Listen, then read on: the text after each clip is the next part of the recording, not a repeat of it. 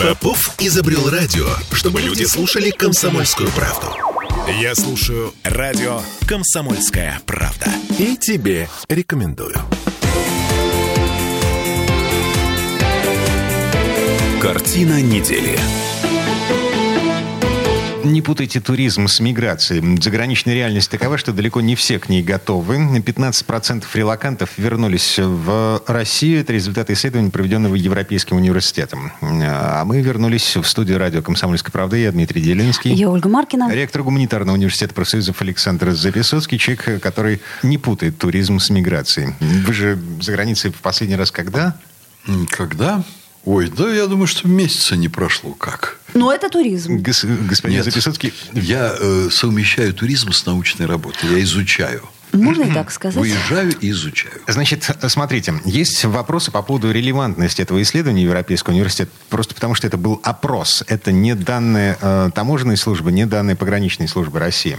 Но так или иначе, в исследовании говорится, что прошлогодняя волна иммиграции была не классическим поиском лучшей жизни, ну вот как обычно бывает. Многие уехавшие были высокообразованными молодыми людьми, считались компетентными специалистами, а за границей этот статус потеряли, соответственно, уровень доходов снизился, и еще раз повторю, 15% вернулись в нашу страну. А сколько из них вернулось для того, чтобы закрыть здесь какие-то дела? А сколько а, вернулось на совсем? В исследовании не говорится, это непонятно. Но так или иначе, люди возвращаются из-за границы, потому что их э, в том числе не устраивает то, что там происходит. Ой, это люди, которые ну, являются высокообразованными специалистами, с моей точки зрения, в кавычках. А, Александр Сергеевич, можно быть узким специалистом, можно быть подобным флюсу, как говорил Вот, Козьма вот, вот. Прутков. Да, но, тем не менее, а, это специалист может быть востребован в своей отрасли на своем рабочем специалисты, месте. Да, безусловно. Это, безусловно, востребованные у себя специалисты, которые считают себя образованными, у которых сложился некий миф о жизни в некоем свободном мире, если они туда доберутся, то им там будет хорошо. Они туда не очень торопились раньше, но миф этот у них в голове есть. И когда их что-то здесь пугает, а они в силу э, на самом деле ну, не очень широкого и серьезного образования, не очень глубокого, являясь специалистами в узких областях, они не понимают, куда они едут и что их ждет. Это инстинкт самосохранения. Да, но у глупых людей или у слабообразованных людей он проявляется иначе, чем у людей, которые видят реальные опасности, большие ли или маленькие, могут оценить их масштабы, увидеть плюсы и минусы.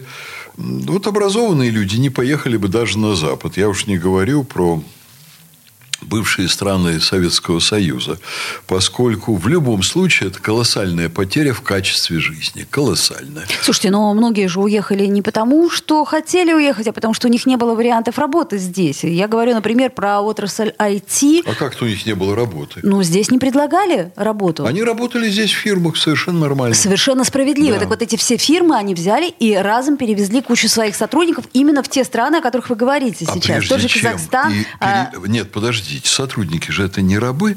ну, правда? не рабы, но когда у тебя здесь нет другого варианта А кто работы. сказал, что нет другого варианта? Ну вот у меня, например, знакомые потыкались, потыкались и не нашли А здесь ничего, э, они не денег. потыкались. А дело было совсем иначе.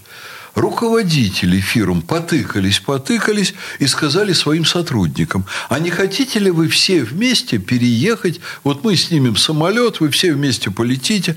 Они говорят, а если все вместе, а если вы сохраните нам зарплаты, а там соотношение наша зарплата и их цены намного более благоприятно, там все стоит дешевле, мы с вами поедем. Это сказали целые коллективы, состоящие из людей, которые не понимали, что они делали. Ну, многие вернулись. А если бы 90 или 95 со- процентов сотрудников сказали бы, ну вы-то уезжайте, а мы-то будем работать все равно здесь, и мы отсюда никуда не поедем, и фирмы бы никуда не поехали. Вот так бы и было. Слушайте, и вот в этой конструкции я не до конца понимаю, как нам относиться к тем, кто вернулся. А, Тыкать в них пальцем, говорить ха-ха-ха,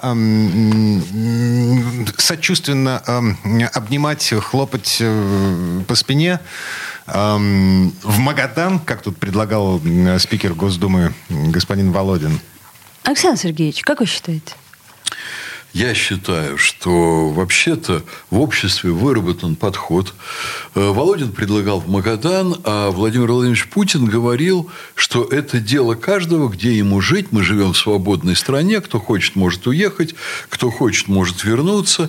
Ну, правда, вот в официальной позиции есть одна оговорка, ну, которая, если вот простыми словами высказать, не делай гадости своей стране, не поливай грязью свою страну и не совершай уголовных преступлений преступлений, не, не нарушай закон. закон. Все просто. Да. Не нарушай и ты закон. Тогда Погоди. спокойно уезжаешь, спокойно возвращаешься. Да, вы сказали, погодите. Эм, смотрите, не нарушать закон и не делать гадости в своей стране – это немножко с юридической точки зрения две большие разницы. Да. То есть ты можешь э, сделать гадость в стране, не нарушая закон, я не буду сейчас приводить примеры, но, а, но так или иначе, а, человек, сделавший гадость, возвращается в нашу страну, все а, хлопают этому человеку.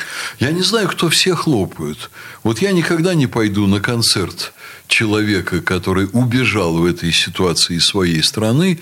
Я уж не буду говорить про Галкина, который действительно нарушил закон. Но Галкин и не вернулся, если мне не изменяют. Я, в принципе, говорю, что я никогда не пойду на его концерт в жизни.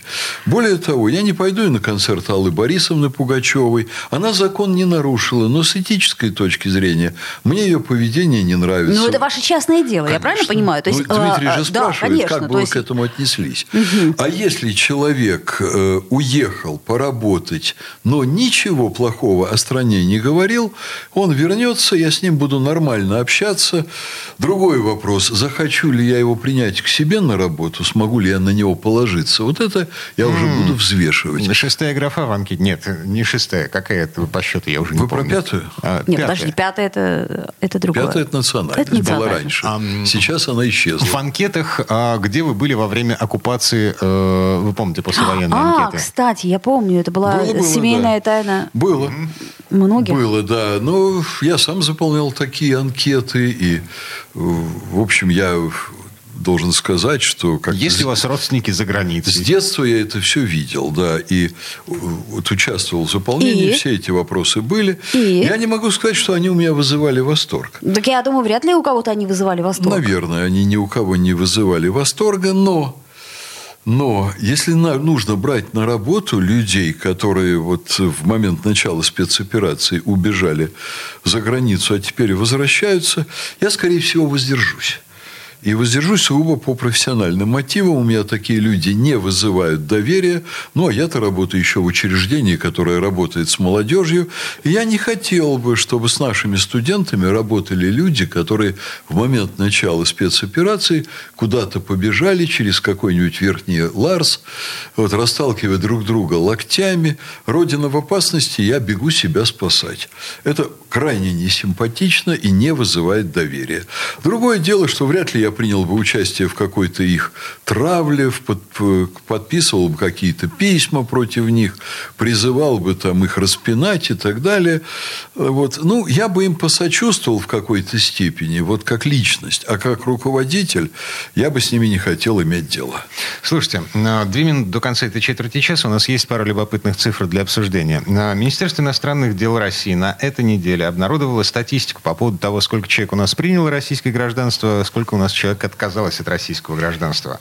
Значит, 4400 э, россиян э, сложили паспорта. А, Дима, назовите цифру, сколько приняло. А, значит, приняло российское гражданство по итогам 9 месяцев 2023 года, находясь за границей 15 тысяч приняло российское гражданство. Из них 12,5 тысяч – это дети, появившиеся в смешанных браках. То есть это несознательное решение. А всего сколько? Сознательное решение о принятии российского гражданства приняли 3 тысячи, э, ну даже меньше 3 тысяч человек, находящихся за границей. Не, подожди, это, во-первых, за 9 месяцев, во-вторых, за 2023 а находящихся в России, год. почему вы про них так, не говорите? А находящихся в России да. 691 тысяча человек. Да.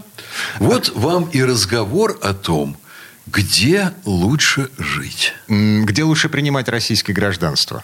Нет, где лучше жить? Четыре тысячи человек сложили с себя гражданство, а в общей сложности почти 700 его приняли. Ну, давайте подумаем. Тысяч. А, давайте подумаем, кто те люди, которые принимают а, погоди, российское погоди, гражданство. Погоди, Оль, э, это философский вопрос. Нет, на, кстати, надолго. я бы все-таки на него попробовал бы ответить. У нас две минуты. Вот за последние несколько лет несколько миллионов жителей Украины. Несколько миллионов жителей Украины граждан Украины приняли российское гражданство. Очень много уехало на Запад, э, вот, но сопоставимые цифры выехали в Россию. Значит, еще статистика. 691 тысяча человек приняли российское гражданство, находясь на территории России. Это данные Министерства иностранных дел. В 2022 году 691 тысяча. В 2021 году, в 2021 году было 735 тысяч. То есть число желающих принять российское гражданство снижается. Дмитрий, ну от одного года к другому снизилось на там, порядка 10%, что, кстати, очень немного. А цифра чрезвычайно внушительная. Вот. И я, например, для себя, еще раз вам скажу, я решил очень давно практически, ну вот когда появилась возможность отъезда на Запад и, в общем, очень обеспеченной работы на Западе, я себе очень быстро ответил на этот вопрос. Хотя мне предлагали, например, зарплату в Соединенных Штатах, ну, я вам скажу, примерно получалось раз в 200 выше, чем я получал ее в России. Я решил, что нет. Я ну, согласитесь, и когда у тебя двойное гражданство, тоже в этом что-то не то. Это уже вопрос индивидуальных особенностей человеческой Не биографии. знаю, я бы обратила на это внимание. Угу. Ну, ну, давайте об этом как-нибудь в следующий да. раз. Э, мы прямо сейчас прерываемся на рекламу. Э, вернемся через пару минут. Картина недели.